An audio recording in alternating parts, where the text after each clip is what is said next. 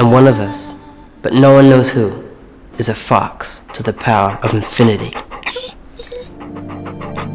Now, the fox is a sly spirit, a thief who steals at night. But he doesn't just steal what he needs. Oh no, the fox is ruthless. He'll kill all the chickens and leave nothing for anybody else. Because he's a waster, a selfish waster. And whoever has the fox spirit mustn't listen to him when he whispers, Go on, I dare you, steal more food. Because the fox wants to be the boss and take you over. So whoever has the fox spirit mustn't listen to him, must go to someone strong, like Amber, who's lioness to the power of ten, to help them keep the fox at bay. Welcome to episode 31 of Conversation on Eagle Mountain, a podcast about the tribe. I'm your host, Lance, and joining me on the podcast panel today is Liz, Hello. Sabine, Hi. and Carlin, Hello. with episode notes done by Matt and myself. So, episode 31, the screenplay was done by Valerie Georgeson, it was directed by Lawrence Wilson, and the episode synopsis will be read out by Carlin. A lot of food has gone missing, and people are starting to notice. Sasha is becoming more and more of a favorite amongst the mall rats, including Amber. Bray, however, isn't nearly as keen as Sasha's presence. With Dal now back in and tight with Jack, KC is beginning to feel left out. Meanwhile, as Ryan finally agrees to write Lex's vows for him, Zandra tries to convince Amber to officiate their ceremony. And Salene may have finally met her match when her bulimia sets her off on a mission to find more food, leading her to stumble upon what appears to be an abandoned warehouse. Fun. I got bitten this morning by a demon dog. Call that fun? Bitten? Poor Bray. So we kick off this episode with Bray foraging for food in what he soon finds out is the new headquarters of the Demon Dogs, and it's actually the third we've seen from them so far after the graveyard and the warehouse. With the tribes becoming increasingly territorial over resources, Bray himself admits that he's having to travel further and further to find provisions. Um, yeah, panel, how effective do you think this scene is, and the episode in general, in showing just how dire the food situation has become? Um, I think it's really great. I was actually thinking about that watching this episode. Um, just that insight. We've, just like you said, this is the third place we've seen the demon dogs take over. So at first you just think they're a city tribe, but then you realize they have warehouses full of food, and now they're actually taking over farms in the countryside full of food. Um, everybody is aware that they need food. It doesn't help, you know, we also had the tribal gathering where Ebony even mentions that it's getting harder to trade with people because there's bad blood between the tribes. Food is definitely becoming an issue for these kids. You can only scavenge what exists for so long. And these kids have been in charge of the city for so long, it's no surprise that the tinned food is gone. And so, even if a tribe like the Demon Dogs have to take over a farm, that says a lot. And you'll mm. You'll get some insight later on uh, in season two that other tribes also they have to have a farm. They have to grow their own food. Despite how they responded to amber saying that at the tribal gathering the smart tribes the ones that manage to stay on top for as long as they do they recognize that yes we have to grow it. We have to find some place. We have to get fresh food. Um, so yeah i mean seeing bray the different places he has to scavenge for it um, yeah, the, the warehouse probably isn't a place you can go anymore. And uh, I, I thought it was it was a very good insight to yes, it's becoming an issue for everybody. I, I agree. It's definitely the bigger tribes really have the resources and are learning to now reproduce. And um, I think you see that now with, especially in season one, with the farm girls, demon dogs, and definitely the tribe circus with the uh, their whole um, casino that they have, and able to keep things circulating. Whether whether if it's uh, different items people have to trade and whatnot or whatnot. Mm. So, yeah, I, I think pretty much these tribes are learning, or at least the bigger tribes are learning that you have to farm, you have to have something to reproduce in order to survive. I do find it an interesting insight, you know, that the demon dogs keep moving and um, Bray just keeps having happening to stumble upon their new hideout, their new location for food. They have a lot of territory. Yeah, true. It, it seems like there's just a lot of places the demon dogs claim as their own.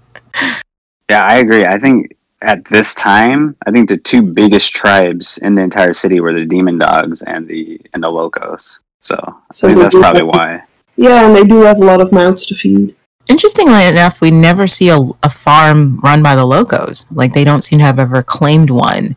Um, it seems like Ebony would rather do business with farmers Mhm. have them bring her things rather than have any of her people working on a farm.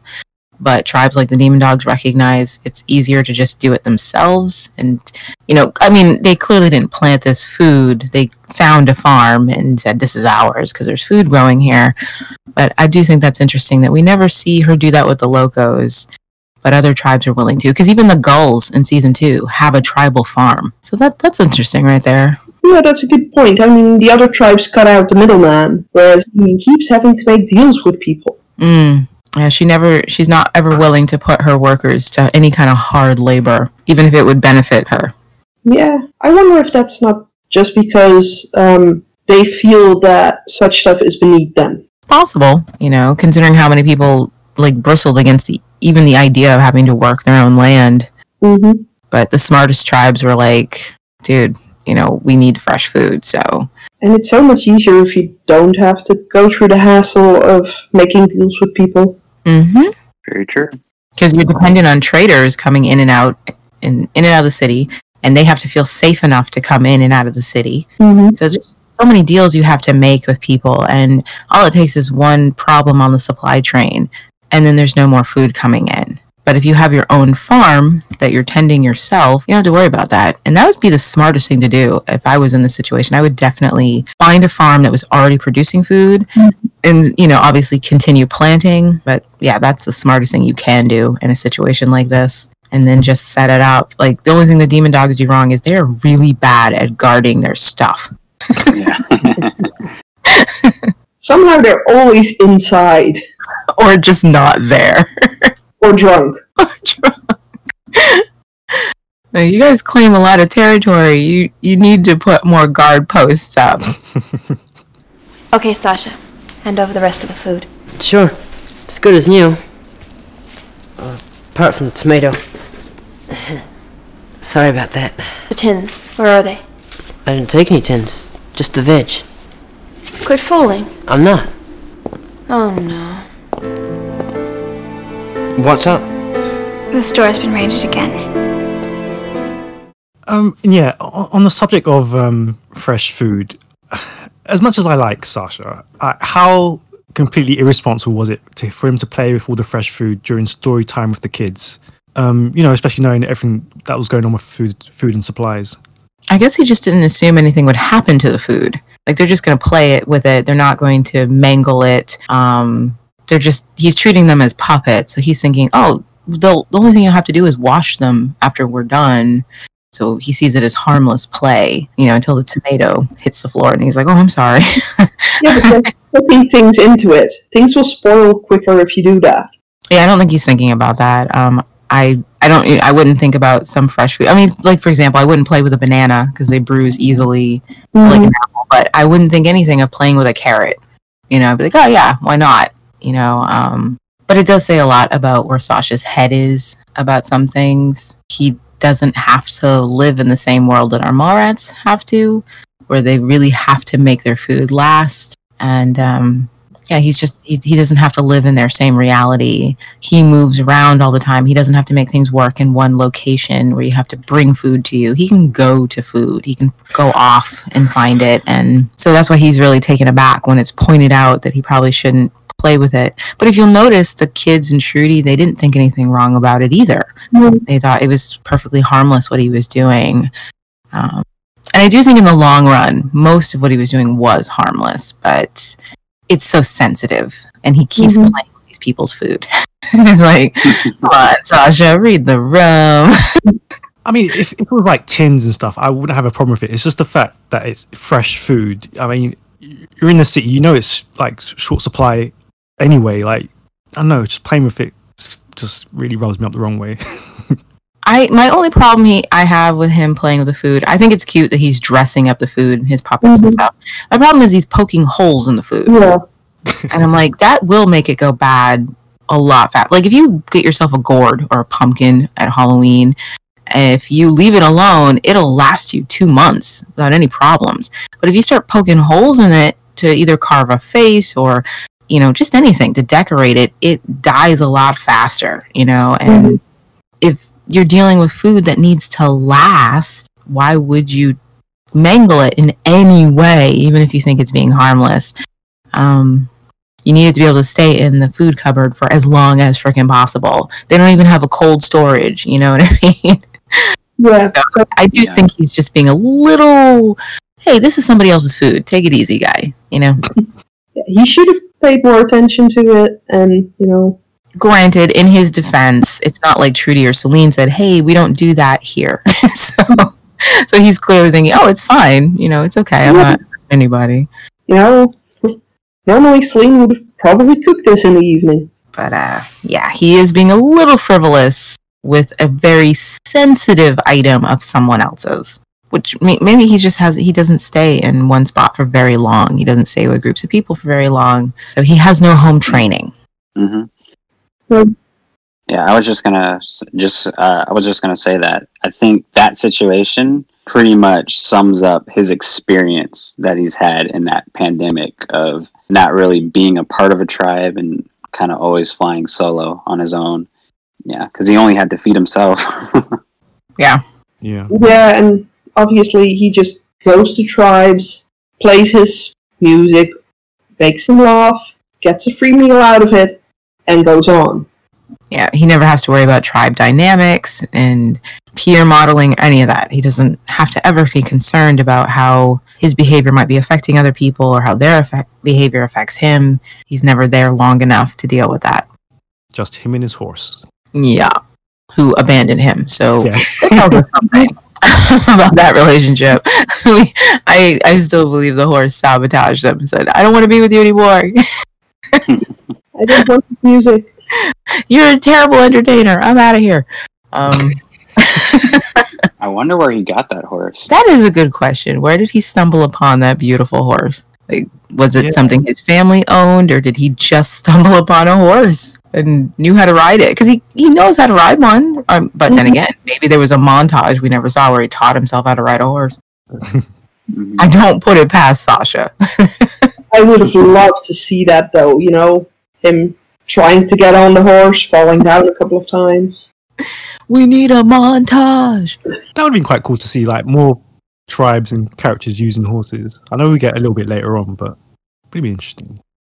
See, now that's just in my head that Sasha this is just this kid who got into his head that he was going to learn how he fa- came upon a por- horse and decided to teach himself how to ride one and try to train this horse.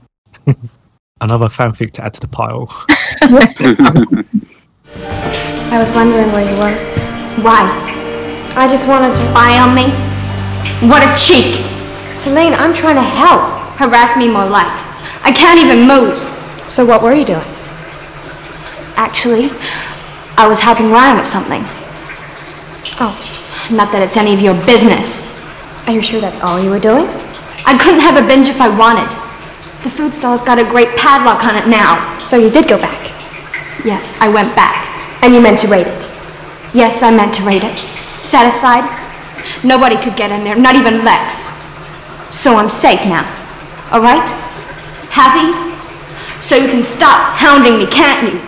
Sticking with the subject of food, let's move on to Salene. So, with the latest raid on the food cupboard coming to light, she pleads with Trudy not to dob her in. And later, we see her frustrated when there's a new padlock that's been fitted to the food cupboard. So she decides to snap at Trudy for following her around. Um, we spoke about her believing before, but let's take a new angle on this topic. Um, panel, do you think that the show has managed to really capture her feelings of worthlessness? Um, or do you think they could have done more to get that across to the audience? I think it was quite obviously oh, quite obvious that she felt worthless, but I would have loved to see more of it. You know, to more highlight the things he's going through, the things he's thinking, just you know what really triggers this, except massive guilt. I agree with that. Um, I because I can't speak from a child's point of view. I don't know if a child would have been able to pick up on her self-esteem issues or why where they might come from. You know, as an adult, I can speculate exactly why Salene is this way and what happened to her. You know, I you know, a psychology major, I can really put the pieces together on my own without the show's help. But I do feel like the show could have done more work to explore why Salene feels this way. And but at the same time the show didn't bother to really it doesn't bother to show us why Lex is so abusive. You have to speculate that he himself was abused. So, you know, the show doesn't tell us why Amber feels like she needs to take care of everyone. You know, they don't give us any insight to these kids' backgrounds. So I guess Salene suffers from that too. We're not told why she feels so worthless and why her self esteem is so low. And, you know, um, so we have to just. I guess that makes sense because if you're a child and you meet people like this, you don't know why your bully is bullying you. You don't know why people treat you the way they do because you have no mm-hmm. insight to their life. You just get the ramifications of their life. So I guess, you know, that that's why they don't bother delving into it, but I personally I'm with you, Sabine. I would have liked to see more of why Salene feels so badly about herself and what happened to her to make her feel this way. I feel like I have to piece her backstory together with scotch tape. Yeah. And of course, you don't really know until later seasons why it's so bad, you know. Um, right now, you only know her dad abandoned her. That's it. That's all you know. And it's not till season three that you know her mother was verbally and mentally abusive. So you're this whole time just trying to figure out what happened to Salene. And it comes across as she's only feeling this way because she feels guilty for having done what she did to mm-hmm. Trudy. But it's obvious that this is deep seated. And even without what happened with Trudy, Salene would still have these issues. What happened with Trudy was just a trigger, but certainly wasn't the cause of this. I feel bad that she's manipulating Trudy and using their situation to keep Trudy quiet. Um, it's not likable and it's not fair. And but at the same time, it almost feels like karma is biting Trudy in the butt because this is exactly how she treated other people. So she's just getting a taste of her own medicine. And I think that's why Trudy's putting up with it because she knows she did not treat people very nicely and that she was emotionally manipulative. Mm-hmm. And so it's almost like she feels like she deserves to carry this burden with Salene and it wouldn't be right for her to, you know, dob Salene in because you can see that on her face. Like Salene's being, she crossed the line a few times where I'm just like, Trudy, totally tell on her. You, she, she broke the bargain with you. You can totally tell on mm-hmm. her, but you can t- see Trudy's thinking it through. Like maybe that's what I, this is what I have to do to make up for how I treated her, put mm-hmm. up with this or something. And there is just that, that tiny moment when you see Trudy approaching Amber that I actually thought she was going to tell her at first. I'm sure it's definitely crossed her mind. She doesn't like lying for Salene. I mean, she even says, How do you think I felt knowing that you were the one doing this and that someone else could be blamed for what you're doing Mm-hmm. and the strife it's causing? Because honestly, something like this causes way more problems than, say, the stupid drama between Tai-San, Lex, and Zandra. You know what I mean? The fact that there's someone stealing in your tribe, that can really implode the group. Having to be quiet about it. I thought for a second she was going to tell Amber too. Like she didn't know how to deal with this, and I think if Sasha hadn't been there, she might have. maybe She Yeah. got an Amber on her own, she might have spilled. But I did think Salene's feelings of worthlessness were interesting. Mhm. Um, because again, they don't really explore them that often or again. Like when she's telling Trudy, "Don't be nice to me, treat me, say, tell me I'm rubbish." I'm like, "Holy crap! What what have people said to you in your life, Salene? That that you would rather hear that than hear someone give you a chance or tell you that you know, just because you're dealing with this affliction doesn't mean you're worthless, you know? But they don't ever really go down that road with her again. They don't ever explore it in the future. So it's like, an, it feels like another one of those afflictions a character has that they conveniently sort of get over. Mm-hmm. But then again, I still don't really feel like they handled the bulimia story that great. So, I mean, that's just like a personal thing. Mhm. Do you think that they managed to get it across vis- um, like visually, like with the makeup, um, like trying to make sunken, like around her eyes and stuff? Do you think they managed to get that across to you? Oh, absolutely. She looks like she's sick. Yeah. Yeah. she's like she's kind of sweaty, like she's coming down from her cocaine high. she's not looking very good. She's very pasty, the sunken eye. Yeah, the, the makeup's doing her no favors. She's looking pretty bad. And it makes her eyes pop and look all vulnerable and needy and so it works visually. and uh the actress is really working Vic- Victoria, she's working her expressions. Mhm. She's really good at popping the vulnerable eye. she looks like an orphan from Oliver. Oh, Please, sir, can I have some more? and she's got a manic energy to her. I thought Victoria did really good with that too. Like you can tell she's she's just not okay physically. All her mannerisms and stuff. She's not in control of herself and is willing to do whatever it takes so she can continue this unhealthy relationship she's got with food, you know? And it's so weird because she goes from needing to eat it just from the conversation she had with Trudy, where she's begging her not to tell anyone and that she's going to try. And her reaction to that is to immediately run to the food store, only to be frustrated at the padlock and bang on the door. To when they're actually eating, when there is food available, she's lost her appetite. I Mm. can't eat. I need to leave the room. Like, wow, that is, yeah, it's a very unhealthy relationship she has with food. the moment he refuses her food, if it was just really not being able to eat, or the amount of guilt he felt being surrounded by people who had to do, had to eat less because of what he's done. Yeah, it, it says a lot about, again, I, I feel like even though I don't believe the bulimia storyline was seeded earlier, I don't believe it was foreshadowed.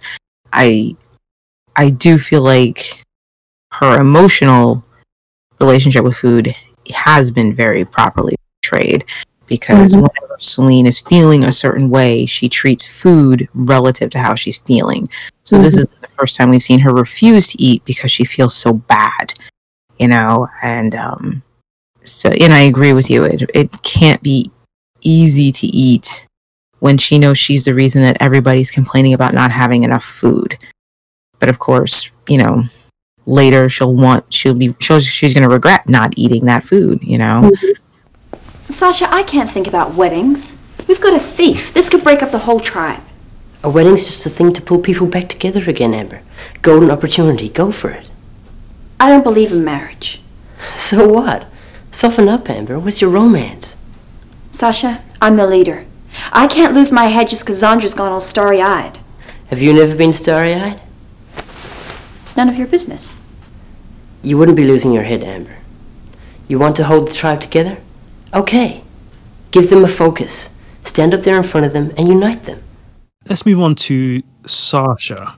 So, um, with Ryan, Trudy, and the children all feeling the finger of suspicion for the food thefts at some point throughout this episode, Amber is worried that the latest crisis is going to tear the tribe apart. And throughout all this, Sasha acts as a counselor to Amber. He latches onto Zandra and Lex's wedding as an event to bring the entire tribe together. And he performs a moral play to the younger tribe members on the evils of stealing. Um, yeah, a couple of questions. But first of all, how important a role does he play in the tribe during this whole crisis? I think he actually had a substantial role in it at this point because he's the one comforting Amber, pulling her heartstrings, making her softer side come out. And on the other hand, the children like him a lot. They look up to him. He's able to relate to them through his stories. And yeah, I think his story about the fox helps them understand more about why it's wrong, what can drive a person to do bad things, and that they should resist such urges. So I do think he plays a substantial role in the whole storyline for this.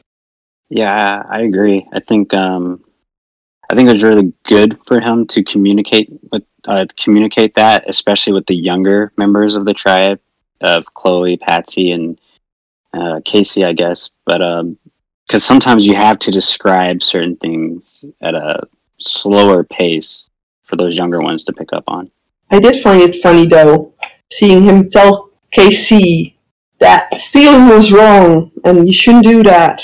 And just the look on KC's little face with a, oh, it's wrong? Really? I like the effort that Sasha is putting forth. Remember, none of this actually matters to him. Um, he's actually kind of surprised when Amber keeps bringing up just how much this could destroy their tribe, and this is what living together means. Do you really want a part of that? And Sasha still hasn't decided he does want a part of this. So we know that for Sasha, he doesn't care that somebody's stealing in the tribe because it doesn't really affect him. Uh, but he does understand it's important to Amber and he's watching her taking on this weight and the effort he's putting in to lessen that weight and care about something that's important to her i think is really sweet. Um, again this doesn't matter to him but he knows it matters to her. So if he can help in some way that's what he's trying to do. And like you said the kids look up to him so it's really cool that sasha uses that position to get across to them what's happening in their tribe right now like ta- not, he's not just telling them that stealing is wrong he's also being very empathetic to what causes people to do these bad things so that they can find some forgiveness for whatever tribe mate is doing it. You know explaining that they're not just they're not bad people they just have these bad urges and they're listening to those bad urges and how hard you have to fight to not listen to your bad urges. So i thought that was really nice because if the thief comes out you don't want everyone turning against them. That's not what Amber wants. That's why she offered for the thief to come to her in private because she doesn't want this to tear everybody apart. So I think it's cool that Sasha's using his influence with the kids to help with that agenda of teaching them about this, even encouraging them in case they're one of the thieves to come forward, but also not to feel like they're a terrible person because they've done this or not judge the person who has done this. And um, just another little great insight to Sasha. And I do think he's remarkably helpful through all of this. I, I do think Amber needed him as a sounding board to get through this crisis. because nobody else is offering to be that, not even Bray, who is in love with her, but you don't know you don't see him in any way trying to help her work through this, find out who the person is or offer support to her and yet here's Sasha doing that and trying to put a smile on her face and also not treat this like it's the end of the world. And you know let's focus on something that can bring the tribe together if you're afraid of it being ripped apart you know? And uh, it's okay to let go and have some fun. So yeah i agree. I think sasha does play a huge key point in getting amber through this. He's being as helpful as he possibly can. He's using the skills he has to help and i like that Yeah, I agree. It almost it almost makes me wish that Sasha would have stayed in season two because I think he would have been a, a great teacher to, to everyone in the tribe, just like how Ryan was teaching people. Uh, can you imagine though, Sasha and the Chosen? Wow, that has never crossed my mind. I'm going to think about that. How would Sasha have dealt with the chosen? He would have been great with that puppet show. I could that's definitely true. see Sasha as one of the rebels, but I think he, if okay, if Sasha was around for the chosen, I think he would have been pretty good at trying to unify the Mallrats when they, you know, the ones who were still stuck in the mall. Mm-hmm. I think he could have been a very strong unifier because he would not have taken sides. He would have been very empathetic to the people who felt like they needed to join the chosen because they were scared and all that jazz. And and yet, the same, I, I think he would have been a good like fact uh, piece of that puzzle. He would have been an interesting one. I think he would have left. kind of like how the beginning, uh, how Ebony just took took her bags and just ran. Smart girl. Mhm. Am I surprised that Tai-San isn't the one to bring up unification via the marriage? I I want to say I should be, but I'm not just because, like I said, I don't really feel like Tai-San's with her beliefs. Again, she just kind of she treats her beliefs like a pair of gloves that you put on for convenience. Sometimes, you know what I mean? That's what I was thinking. I'm just going to put this on right now and that's what I'm going to preach to everybody. But then she's inconsistent of when she wears that outfit. So to me, it makes perfect sense that she wouldn't bring this up because it hasn't crossed her mind because she isn't consistent in her beliefs at all. And it also could just be that she knows it's in bad taste to even talk about the wedding since she knows that Zandra's still really pissed off at her and that she slept with the groom. So maybe she should just keep her mouth shut. I, don't think she really thought of it that way. I think she just felt, okay, this isn't gonna work, or at least not the way she wanted it to work. because later she'll show that she hopes the wedding goes well. She really does hope the Mhm. best for Zandra and Lex. So I don't think her lack of saying anything is because she doesn't care anymore about them and doesn't want them to be happy. I, I want to give her the benefit of the doubt. Maybe she was just being tactful and keeping her mouth shut because she recognizes, I, okay, I caused some problems and I don't want to rock the boat right now if I don't have to. But do we ever see her actually do that? Being tactful? She can be. Like, for example, when Lex had to break up with her in front of Zandra, she could have easily said, Lex, this is BS. You know I dumped you. Yeah, true. But she doesn't. She she's she lets him do it to soothe Zandra's feathers, even though she's like staring him down and setting him on fire with her eyes. so she is capable of tactfulness. Yeah, I agree. Um, I, I love Tai-San, but I, I mean, she's very spiritual, but I believe that she's only spiritual when it's convenient for her, or when she's pushing her own uh, agenda. That's it. Yes, she has an agenda and she picks up a spiritual belief whenever it'll further whatever agenda she's interested in at the time. Mm-hmm. Yep, exactly. I complete I agree with that completely. So if I, if she wants to sleep with Lex, she does it under the guise of fixing the tribe. But when it's brought up to her, well, what about Zandra? She says, "Oh, Zandra has to take care of herself." Oh, how convenient for you. I have to say that these episodes are making me like remember. I, I usually I, I absolutely love Tai-San, but at the moment I'm like, oh, I didn't realize how hard it is to like her at the moment. Yeah. See, now you know how I felt when I had to revisit Bray, and I was like, I used to love season one Bray so much, and now I'm having a really hard time liking you.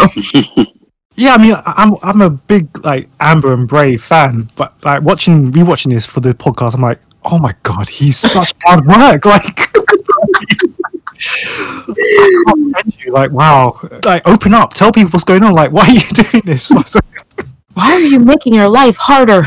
Yeah, On that level, I still think Bray and Trudy deserved each other on how needy they bo- both were.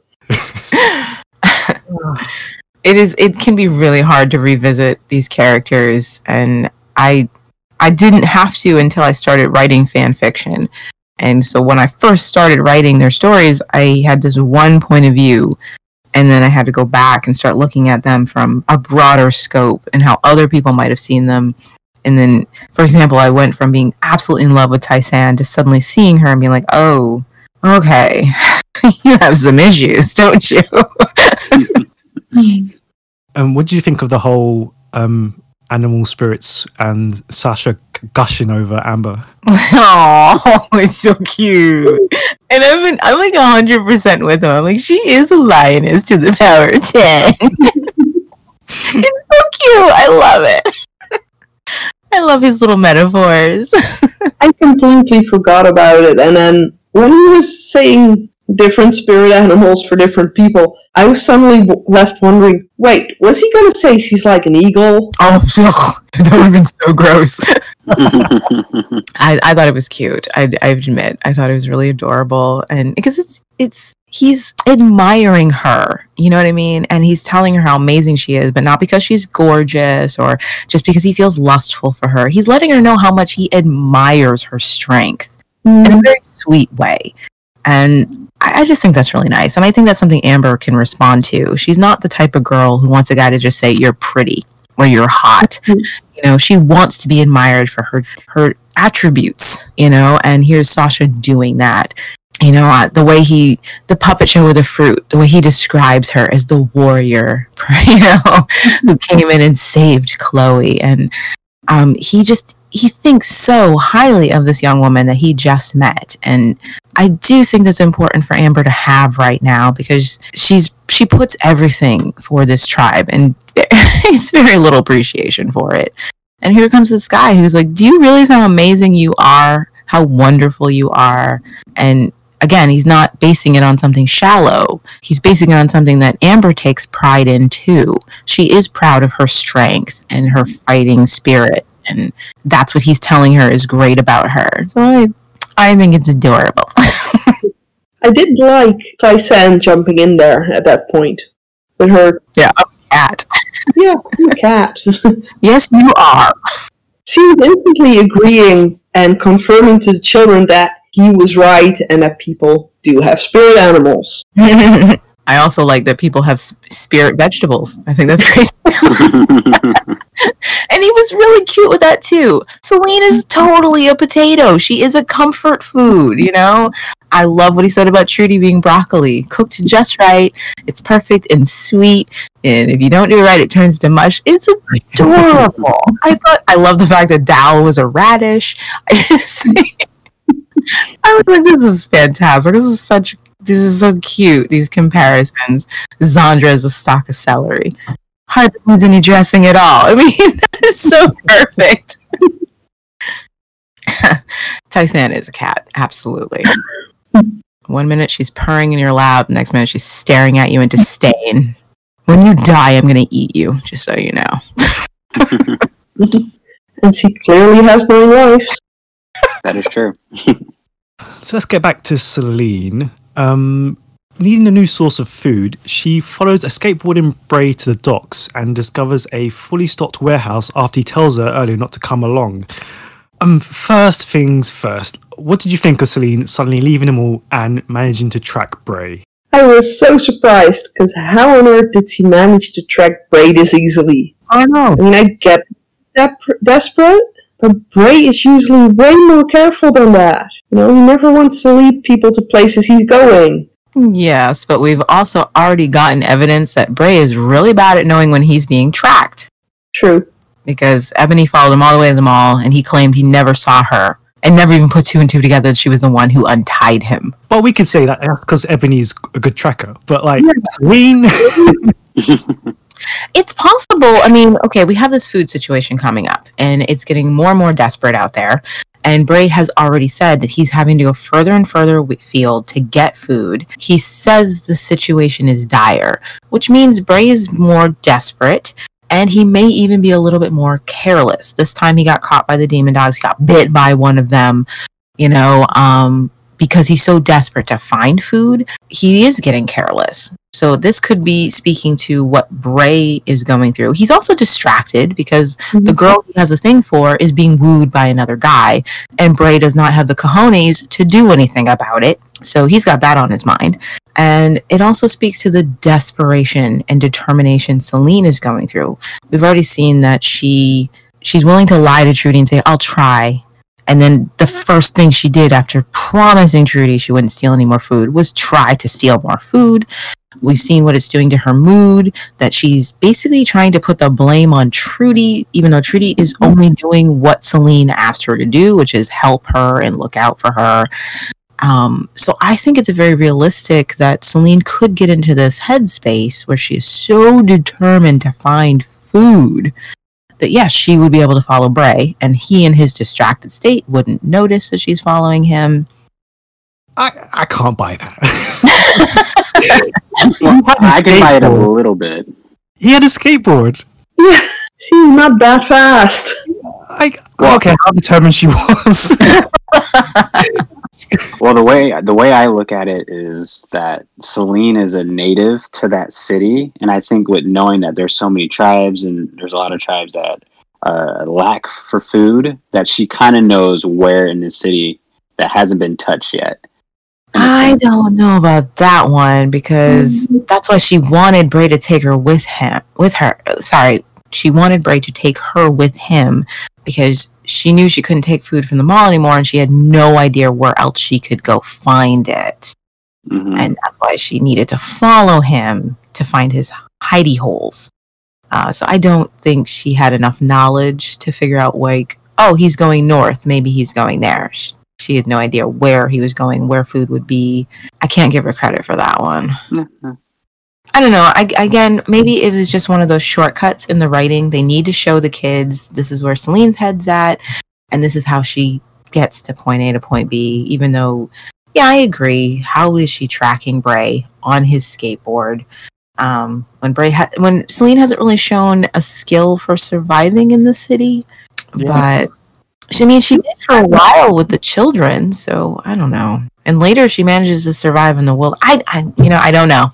I, I can't make an argument, Lance. Sorry, you win. it's unbelievable. I got nothing. well, you know what? Wasn't Salene trying to track Ryan in like season three? Yeah, that's what I'm saying. Like later she shows some Yeah. tracking skills, but at this point I I got nothing. Like Hmm. I can't defend it. I got nothing. She hasn't been out of the mall outside of the. Yeah, we haven't seen her go outside the mall except when they tried getting water, you know? yeah. And that was simply going to a creek nearby. So With multiple people. I don't know how she tracked Bray. I don't know. Maybe he left her some breadcrumbs. It's possible, but she's not being very stealthy. she's in this bright red coat with a beacon of red hair. like Bray, just turn around. Sleeves behind you. Oi! And what sort of a disgusting, slimy piece of fungus do we have here? Um, yeah, that does give us a, a what is a brilliant introduction to a new character, um. Um, so as Salene follows Bray to his secret hidey hole, um, Salene finds a place full of food, and she begins digging instantly into a tin of peaches before she's interrupted by Rowan. Um, so yeah, panel, uh, f- what were your first thoughts about this new character? She's Freaking. I love Roanne. She is one of my favorite periphery characters of all time. This actress killed it. I love her. I love her so much. I love her look. I love the, her performance. Like she's like, oh, I'm only around for four episodes. You guys are gonna remember me. It is such a brilliant intro.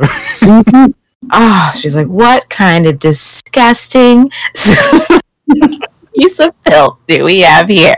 Oh, I love Roanne so much. I think she's fantastic. I love her whole little tribe. I want to know more about them and how they're getting by. Oh, they're, so- she's fantastic. Yeah, she's definitely one of my favorite one and done characters that we ever meet. hmm yeah, she's definitely memorable. Um, when I first watched it, she was giving me like Helen Bonham Carter vibes. yeah. Yeah. yeah, she really leans into it and she makes the most of her performance and spot on. She's fantastic. I would have loved to see her return in a later season. Oh, I know. It's so sad that we never see her again. You know, I would have really loved her to be a reoccurring like we we constantly see, you know, certain characters from the Demon Dogs or the Locos that keep popping up. I would have loved to see Rowan again. Like I'm still imagining her running a Liberty type of saloon later mm, a with a different clientele. A madam. Mhm. I mean, that brings us to the next question because, like, it's never left. It's never answered. Like, what do you think is, is Bray's connection or involvement with Rowan? I don't think he has a connection with her. I think he he found realized there were food there was food there, and he was stealing. And I think he got out of there just before she walked in. Like she probably heard him, and he's clearly been stealing from them bef- for a while. So you know she heard someone in the storeroom. I was like, oh my gosh, I bet that thief is back. I'm gonna silently creep in there and see who it is. But Bray got out in time and ran off. And of course, Salene walked right back in. So that's who she found and is thinking that Salene is her thief. Uh, So I don't Ah. think Bray had any connection with them. I think he was just stealing from them like he did the demon dogs. And Salene got the, she's the one holding the bag. Because that's the way Rowan looks at her. Like she's not surprised to see Salene because she was expecting to find the thief that keeps stealing from them. Oh, I never saw it like that. Oh, yeah, that makes sense. I just always assumed that Bray might have been trading stuff with her that he got from other parts of the city. That's that's what I assumed due to Lex's earlier comment um, about not wanting anyone else to find his uh, secret places he goes to. Yeah, that's what I thought he was trading somehow or something. I don't know what he was trading, but yeah. At, at, at some point, I did consider if Bray wasn't trading trading goods but his own body for food, but you know, it's Bray. You never know with him, but he does have some standards and morals, so I don't think that would have been the way he would go about that. hmm Right. Yeah, I never got the the sense that he was trading with her. Uh, just the way he sneaks in and sneaks out. And in the same episode, we just saw him stealing from the demon dog. So I think that they were emphasizing that he's still stealing from people and not trading with them. Not to mention, uh, we have the conversation about the wind turbine where Dal, you know, says pretty soon we'll be able to just trade for food. And you know, Bray's like, great, I won't have to do what I'm doing anymore. So I don't think Bray is trading with anyone at this point because he has nothing to trade. Though Bray trading his body is very interesting. it's a great concept. Uh, but yeah, I don't think he was actually trading with Rowan. I think he was stealing from her. Maybe that's what he meant with that he didn't have to do what he was doing anymore. I don't live this life of sin anymore. when I first watched it, I kind of thought that Bray might have been a like a mercenary for that tribe a little bit, since he doesn't have much to trade, but he can just do odd end jobs for them. if he needs to, if they need him to steal something or Oh, yeah. or see what type of tribes live at this location or how many are there, you know, something like that. Are we sure you've been secretly trading stuff from Zandra's lingerie stash? Yeah. Bray trades in secrets. that is fantastic. I just now I just love the idea of Bray trading favors. You know, so he goes to Rowan, and the way he gets food from her is he gives her information about these people, and okay, this is what I've learned about the demon dog farm. yeah, it, it makes sense to me. I think Bray would have to be a little bit more proactive for me to believe that in him, though, because he's only getting food because Amber conned him into doing it. And he won't even tell her he's in love with her while he's watching another guy win her over. So part of me is thinking, Bray, you don't actually have enough uh, cognitive critical thinking to act on that. and maybe that's where he took off, took out his frustration. Jeez. It's dark, Sabine. I mean, speaking of dark, like, what do you think of the concept of introducing a brothel? Brilliant. brilliant and about time. Absolutely. We've already touched on slavery. We've even touched on the evolution of how slavery would work in this world from, you know, singular tribes hunting slaves down to there actually being a slave trade with slave auctions. Yes, next up would be the sex trade, unfortunately. Skin would be on the market. If you have nothing else to sell, you can only sell yourself. And if you're not being used for hard labor, what else would you be used for? Very ballsy. And that's exactly what would happen to young women like uh, Salene, with who are desperate, trying to make it in this world. And I mean, of course, it's plenty of historical precedent, and that's Mhm. exactly what the show does. It picks, you know, Yeah. just how societies have worked and how people get by and how they survive. And hello, this is exactly. I'm I'm sup- considering the show. I'm surprised it wasn't introduced sooner. and longer. Mm. I'm surprised it wasn't. I mean, granted, obviously they couldn't get away with it. That's why they didn't. But um, like this should have been a totally long running theme forever because it would have always been there. hmm yeah. But um, kudos to them to even try sneaking this in. I don't know, were the censors asleep when this batch of episodes went out? I can't believe they let it go through. Well, you know what? There was mentions of it in season five with May. hmm Mm. And then we didn't get a season six. Maybe the censors woke up. So yeah, it's a totally natural thing that would happen, and this is exactly what would happen to girls like Salene. And now you men- now Carl mentioned it. Yeah, I can see May in a similar position. Yeah, absolutely. Yeah. When you have nothing to sell, you know, what can you sell? If you're a pretty face in this world, you know, they're either going to take it or you give it willingly. hmm And even just the way, I mean, next episode, but just what happens to Salene is so true to life when it comes to the skin trade and what how people end up in it. Um, I know we spoke a little bit about Salene's kind of determination and state of mind earlier, but how did you how did you think of that scene where she just immediately digs into the food instead of taking it away with her? Again, I've already expressed that I don't like the way her bulimia manifests physically, and I don't think it's realistic, but I understand the writers were limited in how they could show this, like where her headspace is and her behavior with food not being normal or healthy. So I get it. If you if a kid sees you digging into a can like this, they're like, "Wow, something's not right with her. That is not a normal behavior with food or a healthy relationship with food." So I feel like they exaggerated it so that mm-hmm. the audience could get it, even though I don't personally care for it. It drives me Yeah. bananas. Yeah, I agree. I thought it was a little bit unrealistic, but at least it was consistent because she would always do that. Yeah. hmm Even though I was just like Salene, you're supposed to be hiding this condition and you suck at it. What's wrong with you? this is not how you do it. but if I was nine, you know, I'd be like, oh, okay. she has a really unhealthy relationship with food. She really wants that that, that can of tinned peaches. She's not just hungry. There's something wrong with Salene, you know. Mhm. Because if she just took it, I don't. I think that would have definitely flown over the head of younger viewers because they would just think Salene was stealing food because she was hungry, and they wouldn't know why she was so hungry. But that's how they would reason it. But when you show her acting like this with food, even a kid is like, "That's not okay. There's something wrong." Even though, yeah, I hate seeing it. Mhm. But it, yeah, it did, I think it does a good job of just showing where her headspace is. That she's completely forgot that she's someplace she's not supposed to be, and she's stealing something that's not hers. She's not even considering getting caught, you know. And it's very consistent with how she's been behaving in the mall because she's been careless about the food she stole there, where she leaves the wrappers, you know, like Yeah.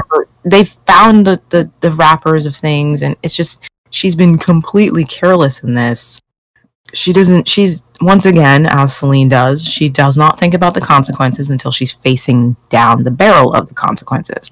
She acts without thinking. So yeah this is very consistent with her. Yeah, I agree. I think you said all there is to be said about that. like bray ran out of there for a reason Salene. Maybe you should watch the place for i don't know five whole minutes before you go inside you know give it a half hour find out if he's going to be chased or what's going on with the place you know he got Right. food from there give it a look see but she's not in her right mind so there you go I think that's about it. Uh, anyone got any other thoughts? I only had a thought about one other line in the episode. Dal mentioning he got something at the supermarket on Main Street. It's just something that stuck with me. well i mean again it's telling us that Dal is once again willing to leave the mall to get Mhm. things. He's one of the few people to do that but it's also still consistent with his character because he's done it at least three times already. You know he went out to find things for the birth for trudy. You know he's mm-hmm. gone out for medicine. You know he brought her back a pram. He made her a basket. He's not afraid to go out if he feels mm-hmm. it's absolutely necessary. So i'm totally believe dal would say i need this barrel i mm-hmm. need something a barrel and just go find it and not tell anybody maybe that's the thing. He didn't tell anybody. I just love how he comes in and just simply says, I found it in the supermarket on Main Street without blinking an eye. yeah. I kind of wonder if that was the writers were like oh we didn't explain where this barrel came from and we didn't film anything. Eh, dalwin got it. I just like the way jack is acting like a possessive lover with dal through this entire episode. He doesn't want to share dal with anybody and it's he is so glad to have his boyfriend back that he doesn't want KC around. He's so afraid anybody's gonna steal Dal's attention. He's like, no, it's our project. Poor KC's like, what the frick, man? But you let me up before. Jack did not handle Dal leaving him well. He didn't. He's like, nothing is breaking us up ever again. I felt bad for KC though. Yeah. because once again like this is a great um what do you call it? Like exercise for his skills. That's not the right word, but that's what I'm using. And it's like, just let him do it, Jack. You know, you want to keep him out of trouble. This is great. Let him help you. But again, he's just so jealous of Dal with anybody else that he can't share him with anybody. No, KC, we're going to do it by ourselves. We don't need your help. Yeah, I agree. I think KC's a boss for doing it anyway when they were gone. Go, Mhm. KC. yeah, I agree. I think that would have really helped KC to, I guess, run in the, or be with the right crowd per se, and not stop hanging out with Lex. look at KC. Look at his behavior and how desperate he is for positive reinforcement. He mm-hmm. loves Sasha. You know what I mean? When Bray's reading all the kids a story, KC's right there. He wants to hear it. You know what I mean? This kid is desperate for a positive role model in his life. And yet you get the sense that eventually he's going to stop trying. He stops trying to be there with Jack, even though he wants to. Jack is just so abrasive and rejects him over and over again mm-hmm. that eventually KC just stops trying to connect with these positive role models and goes to the only one that accepts him, and that's Lex. And it's really sad. Yeah, poor little one. Poor little KC.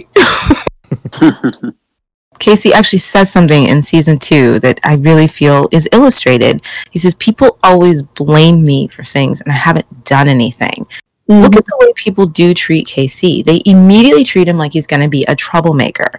But he hasn't done anything wrong. Look at the way Bray treats him. He's not nice to KC. And he will he as time goes on, he's gonna be mean to this kid for no reason. Which of course is going to give Lex a chance to get in there and influence KC against Bray. Because why wouldn't KC do something bad to Bray who's been a total tool to him for no reason? And it's like I I get it. The girls didn't want to play with KC. They immediately assumed he'd steal their toys and be mean to them. Jack is mean to him. You know what I mean? Like that is KC's life. People assuming these horrible things about him. During the chosen takeover, same thing. His own tribe mates assume that he will throw them all under the bus Mhm. just because he's a bit of a prankster. But when has KC ever truly betrayed anybody that he cared about, you know? And that is his life. People assuming these horrible things about him before he's done anything to deserve it. So I really feel bad for him. Do. Yeah, I agree. I think KC's a, a good kid at heart, and um, I think they're just latching on to his first uh, impression that he he's made, which wasn't really good. He was just a boy stealing food because he was hungry. He's nine. Give him a break, you guys. Watch me revisit this and be like, man, I don't like KC. I thought I did, but I don't. Oh, but he's got so many cute moments later on, and where he actually does save the day, and he doesn't get the credit he deserves for that. Yeah. And then he's just unceremoniously gone, and I miss him. I'll miss him forever. And then we'll see him in a cage with Alice. That doesn't exist as far as I'm concerned. It didn't happen. I don't know what you're talking about. What? What cage? okay, can uh, since we're at the end, I wanted to mention my favorite line of the episode. Zandra, shake the confetti out of your hair. yeah, that was great. that whole conversation is just so brilliant. Amber's so concentrating on the cans. Zandra's helping, but she's just off in the clouds. And it's it's a good conversation. It's great exposition, you know, explaining what's going on and what's happening. And I just love like Amber's like, shake the confetti out of hair and tell me how many cans we have of this, please. I'm like, yes, Zandra would have confetti in her hair. Cute. So that brings episode 31 to a close. Thank you very much to the panel, and we'll see you next time for 32. So until then, bye. Bye. Goodbye. Bye.